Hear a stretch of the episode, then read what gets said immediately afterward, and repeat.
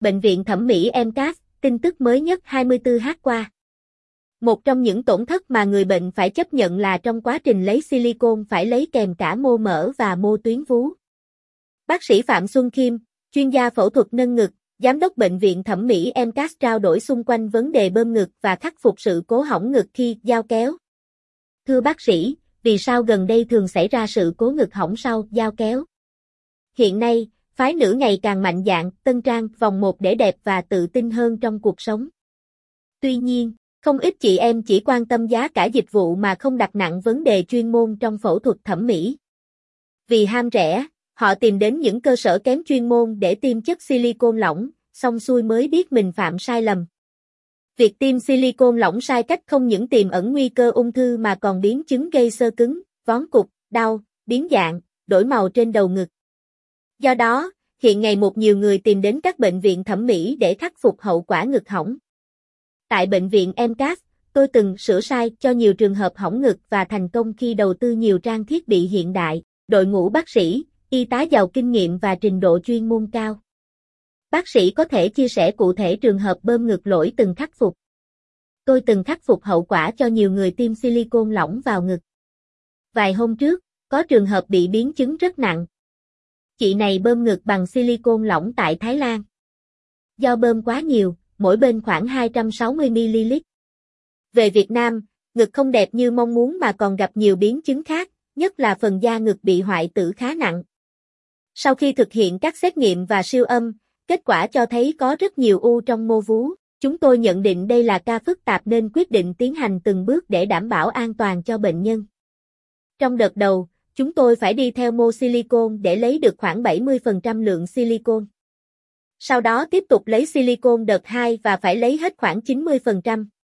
Sau phẫu thuật lấy silicon lỏng trong mô tuyến vú ra, bệnh nhân được tái tạo lại tuyến vú bằng cách sử dụng túi gel nâng ngực bồi đắp khối lượng mô tuyến vú bị lấy đi. Cuối cùng, người này được kế thêm mô mỡ tự thân vào ngực để vòng một đẹp tự nhiên.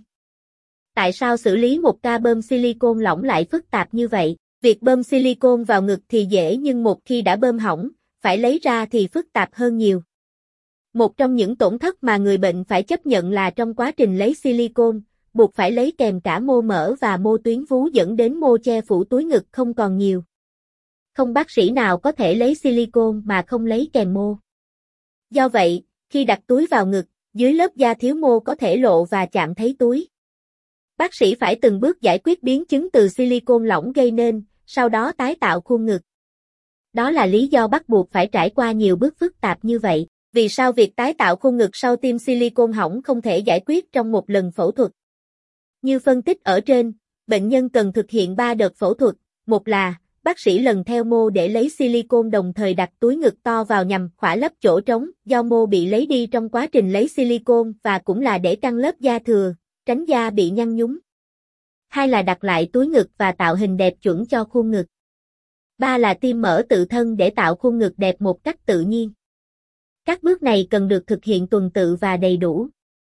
Do tính chất phức tạp như vậy, bệnh nhân đã bơm silicon lỏng bị hỏng không thể khắc phục bằng việc gói gọn việc phẫu thuật một lần duy nhất. Bệnh nhân cần lưu ý gì sau phẫu thuật? Sau phẫu thuật, bệnh nhân cần giữ cân nặng, tránh sụt cân, vì sụt cân đồng nghĩa với sụt mô mỡ. Đồng thời cần hạn chế sử dụng thuốc ngừa thai vì gây teo nhỏ mô tuyến vú. Người bệnh còn có thể gặp bất tiện nào khác khi dao kéo. Sau phẫu thuật, mô bị lấy kèm silicon, tuyến vú bị biến dạng và lượng da sẽ dư rất nhiều. Do vậy, khi đặt túi ngực vào, dưới lớp da thiếu mô cần đặt thể tích mô cấy to để da đừng nhăn nhúm lại, đồng thời, vì vị trí silicon bơm vào ở trên cao nên túi gel cần đặt ở vị trí thay thế silicon vừa lấy để đảm bảo độ căng của da, điều này khiến túi ngực bị lộ hoặc nếu dùng tay chạm sẽ cảm thấy rõ túi ngực. Lúc này, khuôn ngực chưa đẹp như ý nhưng người bệnh cần chấp nhận điều này. Đến công đoạn cuối, cấy mở tự thân, khuôn ngực mới hoàn thiện. Nếu bệnh nhân đang điều trị ở giai đoạn 2 mà vẫn muốn có khuôn ngực đẹp thì không thể. Chỉ khi hoàn thành giai đoạn 3, ngực mới được tạo hình đẹp như mong muốn. Đó cũng là điều bất tiện mà họ buộc phải chấp nhận trong quá trình trị liệu. Lời khuyên của bác sĩ dành cho chị em đang muốn phẫu thuật thẩm mỹ. Trong phẫu thuật thẩm mỹ, tay nghề và chuyên môn của bác sĩ rất quan trọng. Nếu chị em ham rẻ hoặc vì lý do nào đó chọn phải người không có tay nghề thì hậu quả sẽ rất lớn. Đơn cử như trường hợp tôi kể ở trên, chỉ vì bơm silicon sai mà phải rất vất vả khắc phục sự cố. Nếu chị ấy tuân thủ phát đồ trị liệu thì phải phẫu thuật đến 3 đợt mới tìm lại được dáng ngực đẹp. Sức khỏe, sắc đẹp và lý trí đều trong tay mình.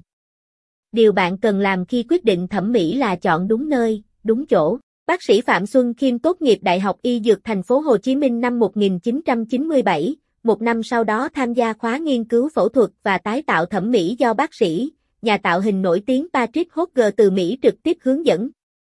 Năm 1999, ông học khóa thực hành ở bệnh viện Ten Tóc Sen, Singapore. Trong 10 năm tiếp theo, bác sĩ Kim tiếp tục trao dồi chuyên môn tại khóa đào tạo tạo hình mũi, phẫu thuật khuôn mặt và nâng ngực ở Trung Quốc, Thái Lan, Malaysia, Singapore và Hong Kong. Để hiểu sâu hơn về phẫu thuật thẩm mỹ mặt, ông dự khóa học tại Milano, Italy vào tháng 3 và tháng 10 năm 2009. Tháng 5 năm 2010, ông dự hội thảo về phẫu thuật mặt với chuyên đề làm thế nào để tạo hình một khuôn mặt đẹp. Tháng 9 năm 2010, ông học nghiên cứu sinh về tạo hình mũi theo phương pháp của Hàn Quốc tại Bệnh viện Gia khoa Đại học Yonsei, Hàn Quốc. Tháng 11 năm 2010 ông đến Paris, Pháp dự hội thảo phẫu thuật tạo hình khuôn mặt. Liên hệ, Bệnh viện Thẩm mỹ MCAS. Cơ sở 1, 14, 2 Hoàng Dư Khương, phường 12, quận 10, thành phố Hồ Chí Minh. Cơ sở 2, Bắc 6, Tan City, quận 2 Bà Trưng, thành phố Hà Nội. Website mcas.vn Facebook MCAS Hospital. Hotline 0989771177 0909129698